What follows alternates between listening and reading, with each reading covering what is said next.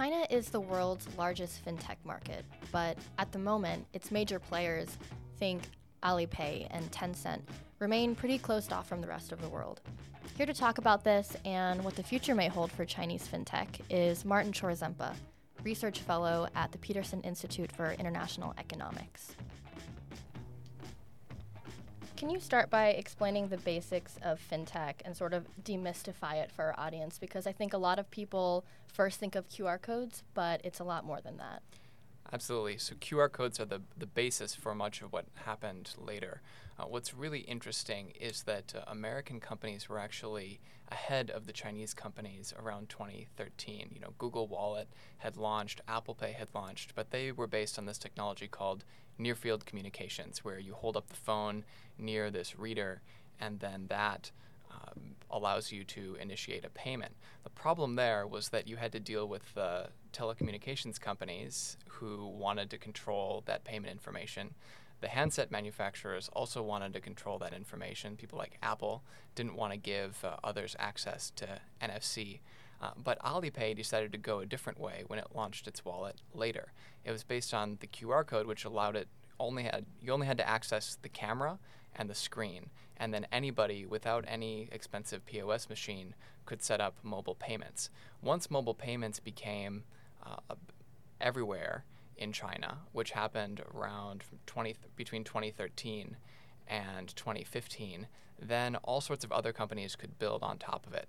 When you have a lot of payments data, you can better estimate someone's creditworthiness. So Alibaba and other Chinese companies have now issued hundreds of billions of renminbi in loans to uh, both small businesses that sell on their platforms. And again, they can track all the payments that go in and out so they know if you stop getting orders and then can cut off your credit. Same as for individuals. That's one side. So you have credit scoring and credit provision.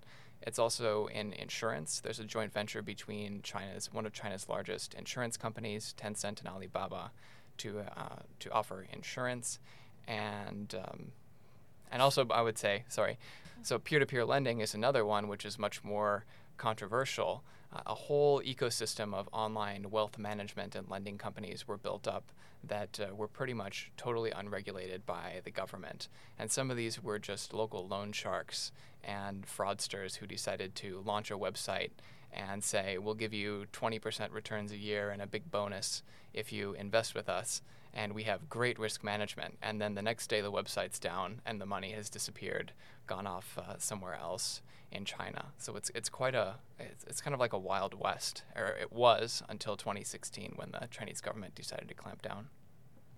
So, how do traditional financial services providers view fintech? Do they see it as disruptive or an opportunity? Uh, first, they saw it as an opportunity, and then they became very scared. So, up until mid 2013, uh, the banks looked at things like Alipay and said, This is great. E commerce is creating a large volume of transactions, and we can harvest those transactions fees. In addition to getting the transaction fees, Alipay would park that money in the banks as deposits. So they said, We get deposits and fees. That's all that we need. Everything's great. But then in mid 2013, at the moment when there was a bit of a crunch for funding for banks, Alipay was suddenly uh, siphoning off hundreds of billions of renminbi in deposits from the banks that people were depositing in this Yuebao money market fund. And that's when they first realized that fintech could be a threat to them. And uh, what's happened after that is that in the short term, the fintech companies won they were able to actually circumvent some regulations from the central bank that would have stopped them from competing with banks because they'd amassed a large amount of political power. But in the long run, what's happening is they're being forced into these relationships where they are providing, say, cloud infrastructure, using their data as the basis for bank loans and other ways of working together uh, because it's no longer politically feasible. Maybe it would be, you know, in a market sense, feasible, but it's no longer politically feasible for them to disrupt the core of the financial system, which is still run by the state. So at this point, Chinese fintech is still quite closed off. I mean, I remember having to have a Chinese bank account in order to use WeChat Pay. Um, are there any plans for the model to expand elsewhere? The model is already expanding elsewhere in a big way the latest numbers I've seen is that 49 countries and regions, that means they're counting Taiwan, Macau, that kind of thing, uh, are accepting Alipay and WeChat Pay transactions. You might not know it, but in most Walgreens stores in the United States, you could walk in and uh, scan a QR code with Alipay to pay for it. And uh, there's that's only one side of it. That's the payments acceptance. I look at that as an expansion of serving the domestic market. Chinese are going abroad, mm-hmm. so if they want to keep using their super apps instead of having to use these clunky plastic cards going back in the dark ages, uh, they the retailers in these countries want to accept Alipay. The other side of this, of course, is the actual expansion of the model to other places and serving customers who are citizens of other countries. That is occurring in a big way. Uh, Tencent has been expanding in South Africa and India and also Southeast Asia. So has Alibaba and, well, and, their financial arm.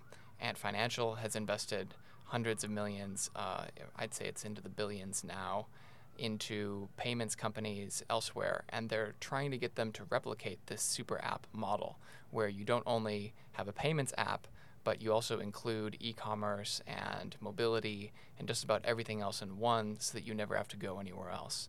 It's not clear yet how successful they will be. Uh, WeChat, for example, in India has had some difficulties, and the company that they invested in actually recently split up their super app and said, This is not working for this market, we have to split it into into separate ones. So this is going to be one of the most interesting things to watch, is especially Southeast Asia as a battleground between American payment companies and Chinese fintech companies, which are trying to capture these fast-growing new markets. Um, why is it that we don't have an Alipay or a WeChat in the U.S.? No.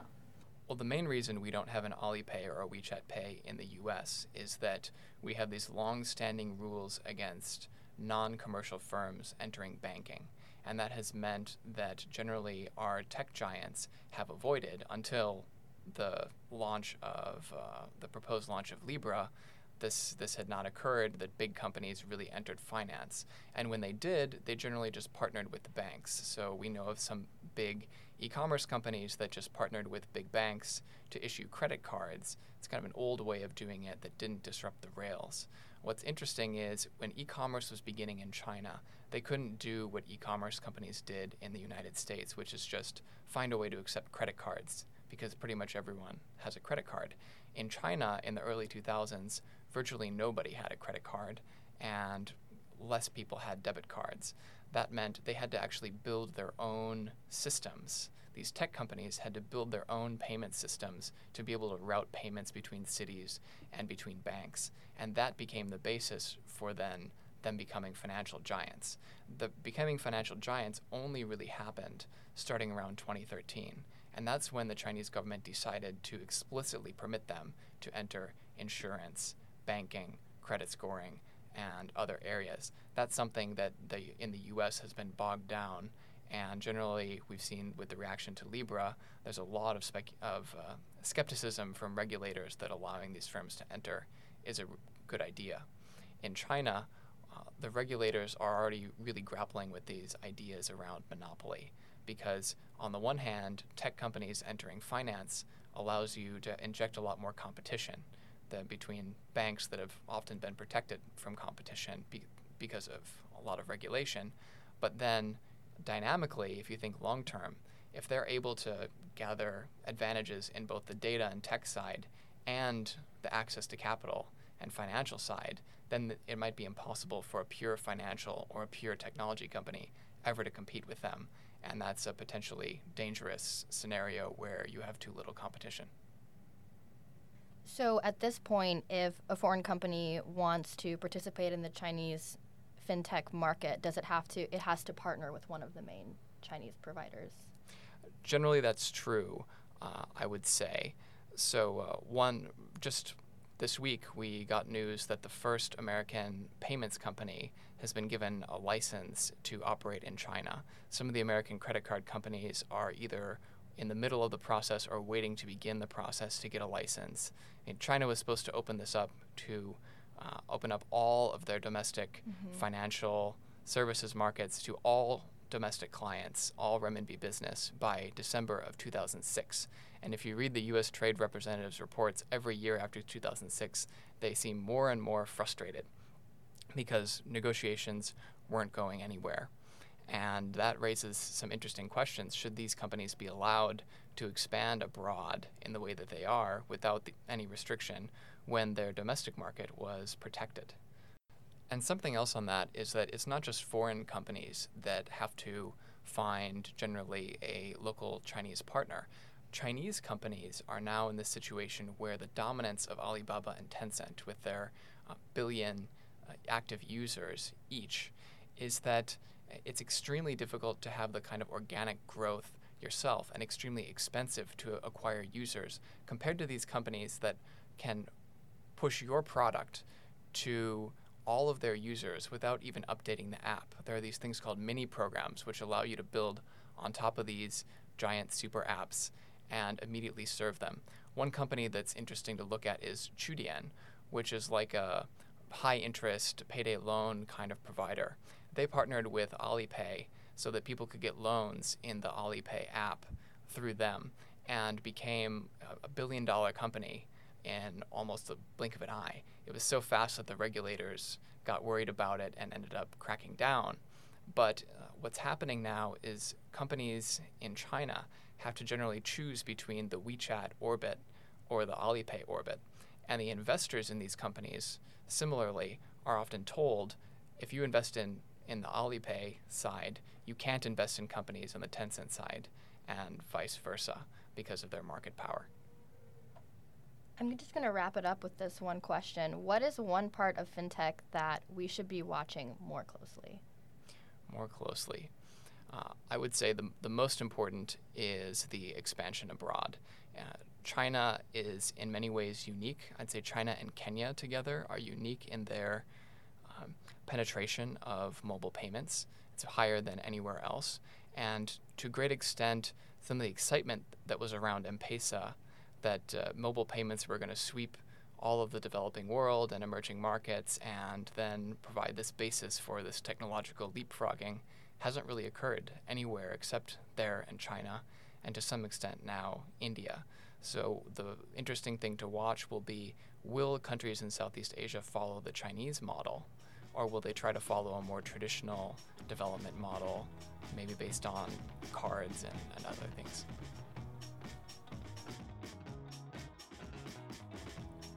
The China Business Review podcast is a production of the U.S. China Business Council. You can learn more about what we do at uschina.org. Now, the podcast accompanies a series of articles on similar topics from thought leaders on ChinaBusinessReview.com. Our music is by Ryan Anderson. If you enjoyed the show, be sure to leave a rating and review so that others can find us, and we'll be back soon.